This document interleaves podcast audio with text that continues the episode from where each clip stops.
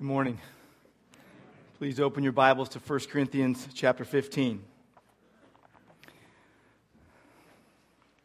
What we celebrate today is the basis for our faith in Christ, the resurrection of Jesus. We're going to read 1 Corinthians 15, verses 1 through 11. I'm going to ask you to stand with me as we read God's word this morning.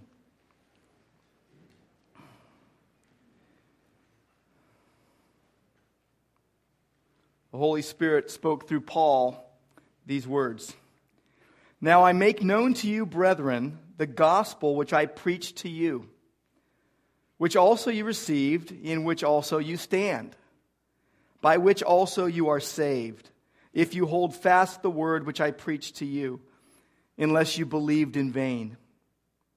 For I delivered to you as of first importance what I also received that Christ died for our sins according to the Scriptures, and that he was buried, and that he was raised on the third day according to the Scriptures, and that he appeared to Cephas, then to the twelve.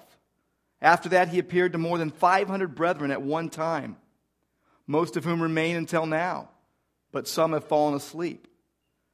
Then he appeared to James, then to all the apostles, and last of all, as to one untimely born, he appeared to me also. For I am the least of the apostles and not fit to be called an apostle, because I persecuted the church of God. But by the grace of God, I am what I am, and his grace toward me did not prove vain. But I labored even more than all of them, yet not I, but the grace of God with me.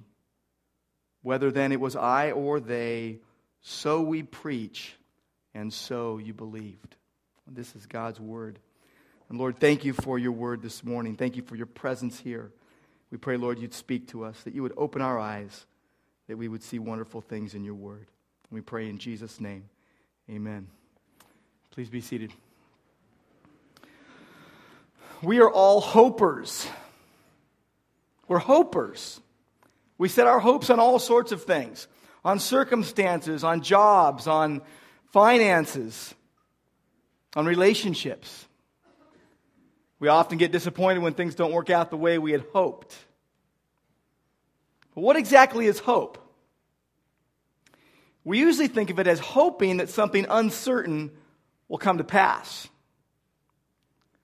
That hoping that something uncertain will work out. But in the Bible, hope is something quite different. Hope is not wishful thinking based on uncertainty. It is the expectation of future blessing based on promises and facts. Unlike our English word, hope in the New Testament sense contains no uncertainty. It points to something certain but not yet realized. Future hope. Some have it and some don't. And it's possible to have hope for the future because of what Jesus Christ has done for us. In our scripture passage for today, the Apostle Paul rests his whole argument on the undisputed fact of the resurrection of Jesus Christ. On the third day after Jesus died, his tomb was found to be empty. On that same day, some of his followers began to report that Jesus was alive and had appeared to them. The resurrection of Jesus is the pivotal point on which all of Christianity hinges, and without which none of the other truths would matter. The hope of the resurrection lies behind all of what Paul discussed in 1 Corinthians. Some very practical matters for the church in terms of loving and caring for one another and the unity of the body of Christ. And it all was flavored by the resurrection. For Paul, this meant that the hope of the Christian life find its reward in the blessing that awaits God's people at the return of Christ. We have hope for the future. Now, today, what I want to do is address two aspects of Christian hope the basis of our hope and also the boundary of our hope. What's it based on, and is it limited in any way? For those who have biblical hope, I pray these words encourage and strengthen your heart. For those who do not have hope in the biblical sense, I pray that God uses these words to draw you into a relationship with Himself that will change your life. You would walk out of here different, never to be the same. So, the first thing that we'd like to look at today is the basis of our hope. And the first observation I'll make regarding the basis is that it is based on good news, not bad.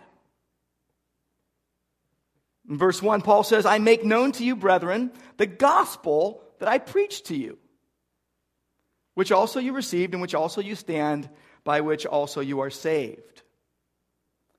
Christ dying for our sins is not bad news. I know it's very easy to think of the crucifixion and the agony that Jesus went through and to feel sorry for Jesus. It's good news because Jesus bore our sin, bore our curse for us, and then was resurrected from death. Paul says, The gospel that I preach to you, I'm making known to you. In verses 3 and 4, he's going to talk about the content of the gospel, but here he describes how the gospel can benefit a life. The gospel is only of benefit if it is received and believed, and one stands in it, stands in the truth of it, lives in light of it. The gospel means literally good news. When we have good news, we, we want to share it, don't we? We want to shout it out. We want to tell as many people as possible our good news. Preach means to announce good news. It came from the same word. Gospel preaching is proclaiming the cross of Christ. And The gospel is, in essence, the good news of Christ crucified. In Christ alone, our hope is found. Paul is pointing the Corinthian believers to their common hope based on the good news of the gospel. He calls them brethren. He's writing to believers. He loves them. He, he wants them to see that what he is sharing is what they had accepted as truth earlier. There were some in the church that rejected the resurrection. They did not reject the resurrection of Jesus, but they rejected the resurrection of people on the last day when Christ returns. He had preached this gospel to them, they had received it. They had stood firm in it. With all the problems in the Corinthian church, and there were many, they stood firm. They held fast to this truth. They were saved by it. He gives them a warning against worthless faith. He says, If you hold fast the word I preached to you, unless, of course, you believed in vain. See, if they held fast to what they had been taught, it would evidence that their faith was genuine. If not, it would show that their faith was not real. It doesn't mean that they could lose their salvation.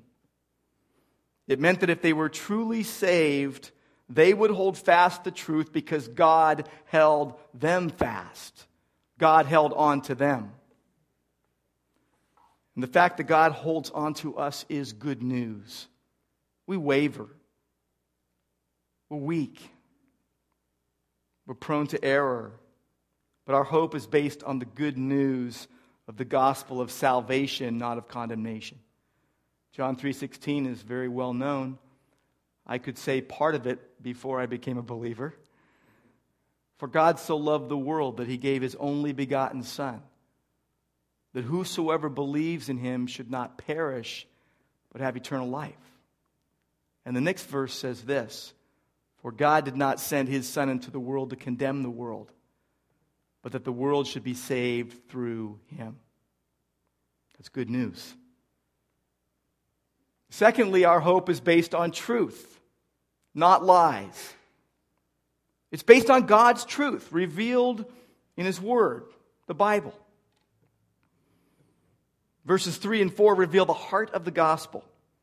Paul says, I delivered to you as of first importance. There was nothing else more important than what I shared with you here. He had received it, and he shared it, and it was that Christ died for our sins. What does it mean that Jesus died for our sins? I mean, many noble men and women have died for causes. They've died horrible deaths for righteous causes throughout the centuries. But what did the death of Jesus do for our sins? At some point before he died, before the veil was torn in two, before he cried out, It is finished, an awesome spiritual transaction took place. The Father laid upon Jesus all the guilt and all the wrath that our sin deserved. And he bore it upon himself perfectly, totally satisfying the wrath of God for us. And as horrible as the physical suffering of Jesus was, this spiritual suffering, the act of being judged for sin in our place, this was the cup. This was the cup of God's righteous wrath that Jesus trembled at drinking. On the cross, Jesus became, as it were, an enemy of God, who was judged and forced to drink the cup of the Father's fury so that we would not have to drink that cup. He did it in our place. That's the truth of the matter. In Isaiah chapter 53, a well known passage of Scripture pointing to the sufferings of Christ. In verse 3, we read, He was despised and forsaken of men, a man of sorrows and acquainted with grief and like one from whom men hide their face, he was despised and we did not esteem him. Surely our griefs he himself bore, and our sorrows he carried. Yet we ourselves esteemed him stricken, smitten of God, and afflicted. But he was pierced through for our transgressions, he was crushed for our iniquities. The chastening of our well being fell upon him, and by his scourging we are healed. All of us, like sheep, have gone astray. Each of us have turned to his own way, but the Lord has caused the iniquity of us all to fall upon him.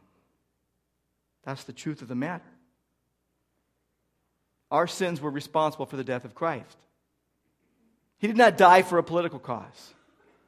He did not die as an enemy of the state or for someone's envy. He died for our sins. Jesus did not die as a mere martyr for a cause. He died to pay the penalty so that we might be forgiven and delivered from our sins. So Paul says Christ died for our sins and that he was buried. Christ was buried. This points to the reality of his death and also the reality of his resurrection. We are reminded of an empty tomb. Only the resurrection can account for this. Christ had really died, he was buried in a tomb. We don't often think of the burial of Jesus as part of the gospel, do we? But it is. And the burial of Jesus is important for, for several reasons. It's proof positive that he died, because you don't bury someone unless they really died. And his death was confirmed at the cross before he was taken down to be buried. His burial is also important because it fulfilled the scriptures which declared, and they made his grave with the wicked and with the rich at his death. Isaiah 53. He was buried in the tomb of a rich man. Jesus was buried. Jesus died for our sins, he was buried, and then he was raised on the third day. He came back to life. The Old Testament scriptures had foretold it, witnesses had attested to it. Everything Jesus taught hinged on the resurrection. He said to his disciples, The Son of Man must suffer many things and be rejected by the elders and the chief priests and the scribes and be killed, and after three days rise again. Jesus said, I am the resurrection and the life. He who believes in me will live even if he dies. Now, as only one piece of evidence, an empty tomb would equate roughly to a modern day news report that a body had been taken missing from a local morgue.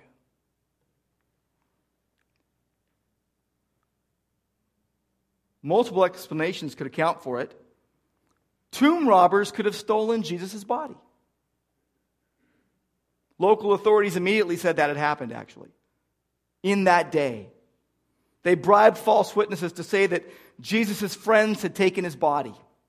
Matthew 28, 11 through 15. A second possibility is that Jesus' enemies could have taken the body. It seems that Mary Magdalene, the first eyewitness of the empty tomb, theorized that Jesus' body had been taken. He said they had done it. Where have they taken him? She may have been thinking of the authorities that had condemned and crucified Jesus. In later times, skeptics have proposed other explanations for an empty tomb. One that is that they visited the wrong tomb, got the wrong address. Another is that Jesus didn't actually die. He just slipped into a, a deep coma from which he was revived in the cool tomb. He swooned. Obviously, the Bible gives no place for such ridiculous ideas. If the followers of Jesus had taken his body, they would not have suffered and died in carrying out the proclamation of a resurrected Christ. Martyrs and liars are not cut from the same cloth. People have died for their devotion to a lie, yes, but not while believing the object of their devotion is a lie. There's more evidence. Christ died for our sins. He was buried. He was raised on the third day. And he appeared. He was seen by eyewitnesses to Peter, and then to the 12, and then to more than 500 brethren at one time, then to his half brother James, then to all the apostles, and then lastly, as to one untimely born, to Paul. One man like Peter could have been the victim of a hallucination when he thought that he had seen the risen Christ. It is less possible that the 12 could all have been deceived. But when more than 500 all agree in their testimony, the fact to which they witness is not open to reasonable doubt. When Paul wrote this, he said, He appeared to over 500 brethren at one time, most of whom are still alive right now when he wrote it. Some had died, but most of them were recognized and known and could attest to that fact. It's truth. You know, why is it that every year about this time for the last several years there has been a direct attack on the Christian faith? It's because the resurrection is the cornerstone of the Christian faith. It rises and falls on Jesus really doing what the Bible said he did. It's the target of Satan's greatest attacks on the church. Last year it was the Judas Gospel story. Before that it was the Da Vinci Code stuff. This year it was the Jesus family tomb hoax. Many can see right through those lies to the truth. But many who are ignorant of the truth, sadly, even many believers, are drawn into that falsehood. You see, everything Jesus did was according to the scriptures. And the question is do we believe the Word of God to be the Word of God? It does not rest on our subjective opinion, but on God's objective truth. And if you do not believe the Word of God, you will believe in all sorts of myths, truths, and lies. If you don't believe the Word of God, you do not have biblical faith. Romans 10 tells us that faith comes by hearing, and hearing by the Word of Christ. Sadly, though, most of us treat our cell phones better than we treat our Bibles. We're more careful with them, we take them with us more often. What would happen if you treated your Bible like you treat your cell phone? You know, uh, you would protect it, you would carry it around with you in your purse or your pocket, You'd flip through it several times a day or even several times an hour. Even right now. You'd go back to get it if you, if you forgot it. You'd use it when you travel. You'd treat it like you couldn't live without it. If we treated our Bible like we treat our cell phones, there would be a lot less deceived believers because we would know the truth. Jesus said, The truth will set you free. There's a third thing that our hope is based upon it's based upon grace, not works. Look at verse 9. Paul said, I am, I'm the least of the apostles. I'm the least. He considered himself totally unworthy of God's grace. It was when he was on his way to Damascus that Jesus appeared to him. God transformed the persecutor Saul into the preacher Paul, Paul the apostle. And he remembered his actions as a persecutor of the church. He said, I'm not worthy. I persecuted the church of God. And the very church he wanted to destroy, Jesus, in his grace, brought him into and made him one of the foremost leaders. But his focus here is not merely on what he had done wrong, but on what Christ had done in his life. Verse 10, he said, By the grace of God, I am what I am, and his grace towards me did not prove vain. His grace toward you is effective. His grace towards us will do what God intends. Praise God. His grace saves us and changes us. Paul used to be a persecutor of the church. But how can we, uh, how can we account for the fact that he so quickly began to preach Jesus Christ as Lord? The very gospel he tried to, to destroy. God changed his life, all by grace, undeserved unearned, unworked for. You may not feel worthy. You may feel like you have to work for your salvation. But I'll tell you what, it rests on God's goodness. It rests on God's faithfulness. It rests on God's sovereignty. He does what is right, always. He does not lie, ever. He is in control. We're disqualified due to sin, but we're back in the game because of grace. And we cling to God's verdict, uh, the not guilty verdict, the freedom for prisoners verdict. There's a verse in 1 Corinthians chapter 1. In the last couple weeks, I probably listened to this verse on my Bible on CD probably 20 times. And I'm not lying. Every time I heard this verse, I smiled. I smiled. It's uh, 1 Corinthians 1:30. But by his doing you are in Christ Jesus who became to us wisdom from God and righteousness and sanctification and redemption, so that just as it is written, let him who boasts boast in the Lord. See, if our salvation was by works, we'd have a lot to boast about, wouldn't we? But we have nothing to boast about because it is all by grace. 100%. By his doing, we are in Christ. If you're in Christ right now, it is by God's doing.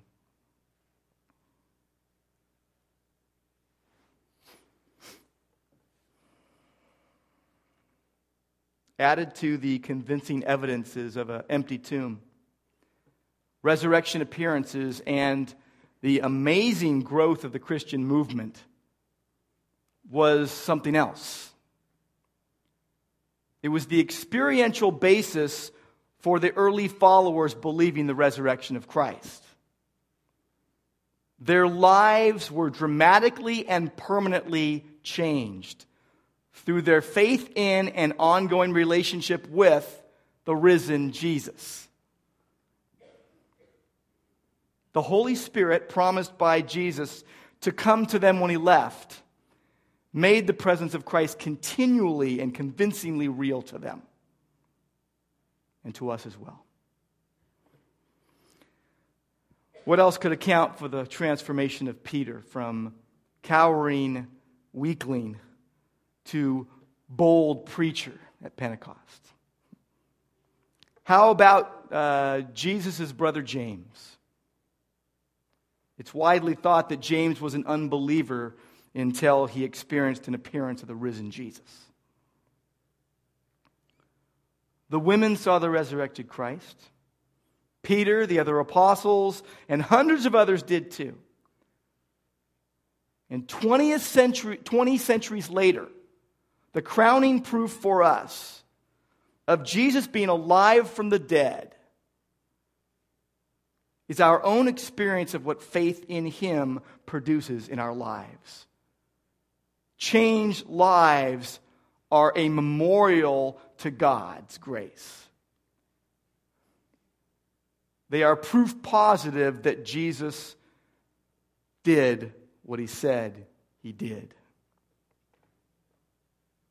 Verse 11, Paul said, whether, whether then it was I or they, so we preach, so we believe.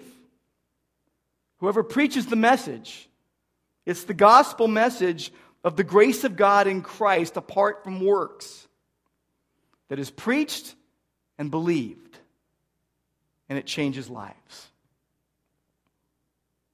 One last thing I want to mention the boundary of our hope. How far does it go? Does it end when this life ends? It's not just for now. It's not just for here on earth, it's for eternity, forever. It is a living hope. In 1 Peter chapter 1, verse 3. Blessed be the God and Father of our Lord Jesus Christ, who according to his great mercy has caused us to be born again to a living hope through the resurrection of Jesus Christ from the dead. To obtain an inheritance which is imperishable and undefiled and will not fade away, reserved in heaven for you who are protected by the power of God. That's every believer in Jesus. We have a living hope. A living hope is one that is never extinguished by circumstances. It's like living water that flows from a spring that will never run dry. It's a future hope, an eternal hope, boundless. It's the expectation of future blessing based on promises and facts. It contains no uncertainty. It points to something certain yet not yet realized. Christ's resurrection assures us of resurrection someday. Look at verse 50 in 1 Corinthians 15. Now I say this, brethren, that flesh and blood cannot inherit the kingdom of God, nor does the perishable inherit the per- imperishable. Behold, I tell you a mystery. We will not all sleep, but we will all be changed. In a moment, in the twinkling of an eye, at the last trumpet, for the trumpet will sound, and the dead will be raised imperishable, and we will be changed. The mortal will put on immortality. Jesus Christ is our hope. Our hope. If life on earth is all there is, Christians are to be most pitied. Don't let anyone rob you of your hope by telling you that all there is is what we have here on earth. 1 Corinthians 15 12 says, Now if Christ is preached that he has been raised from the dead, How do some among you say that there is no resurrection of the dead? If there is no resurrection of the dead, not even Christ has been raised. And if Christ has not been raised, then our preaching is vain, and your faith also is vain. Moreover, we are found to be false witnesses of God because we testified against God that he raised Christ whom he did not raise, if in fact the dead are not raised. For if the dead are not raised, not even Christ has been raised. And if Christ has not been raised, your faith is worthless. You are still in your sins. Then those who have fallen asleep in Christ have perished. Look at verse 19. If we have hope in Christ in this life only, we are of all men most to be pitied.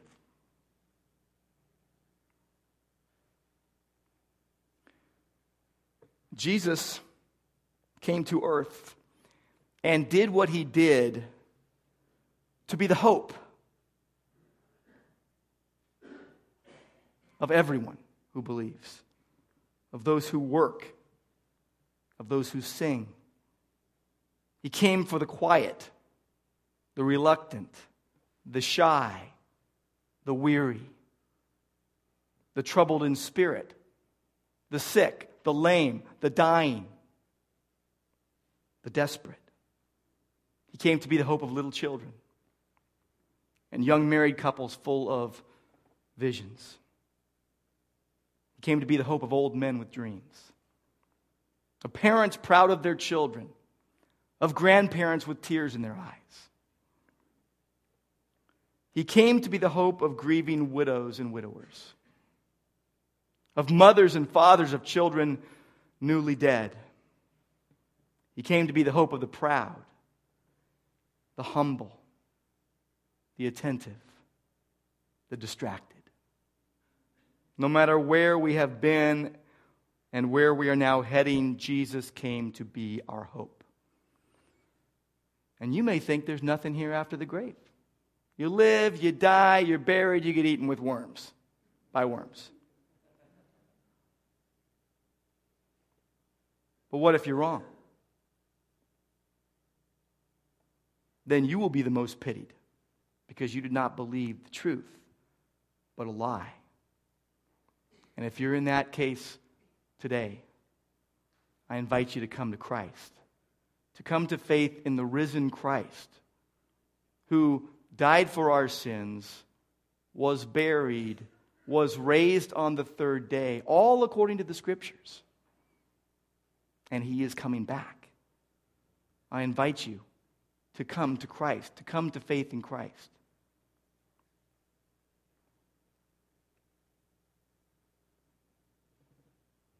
Those who know Jesus as their hope are to live here on earth in light of eternity.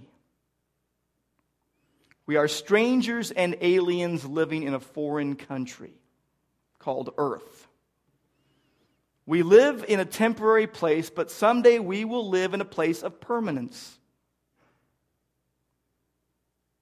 All believers will someday live in heaven a real place. There is so much more to look forward to than what we have here on earth. Our hope does not disappoint. And we are called to do what we do here on earth work and walk and talk and take care of what is ours to take care of while living the words of Titus 2:13 looking for the blessed hope and appearing of our great God and Savior, Jesus Christ.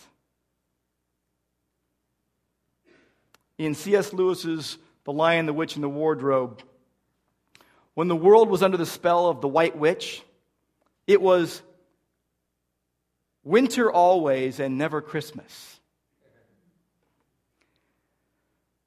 Jesus has broken the curse of sin. So now it is Easter always. Easter always. Let's pray.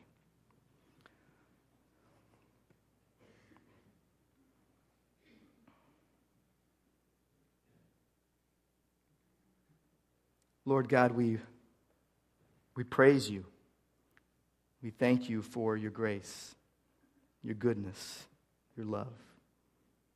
And we thank you, Lord, that All of this depends all on you. We thank you, Lord Jesus. Amen. As we sing this last song, we're going to sing In Christ alone, our hope is found. And if you don't know Jesus, I'm going to ask you to, to come down and, and see me right down here during this song. If you want to come to faith in Christ, I'll be here to pray with you. I'll just be right down over here. It's not an emotional response thing, it's a, it's a cognitive thinking thing. And, and you know where you are at. So if God's tugging at your heart, we'll be up here. We'd love to talk with you. It's the most important thing you can do in your life. God bless you all, and may we live in Christ, our hope.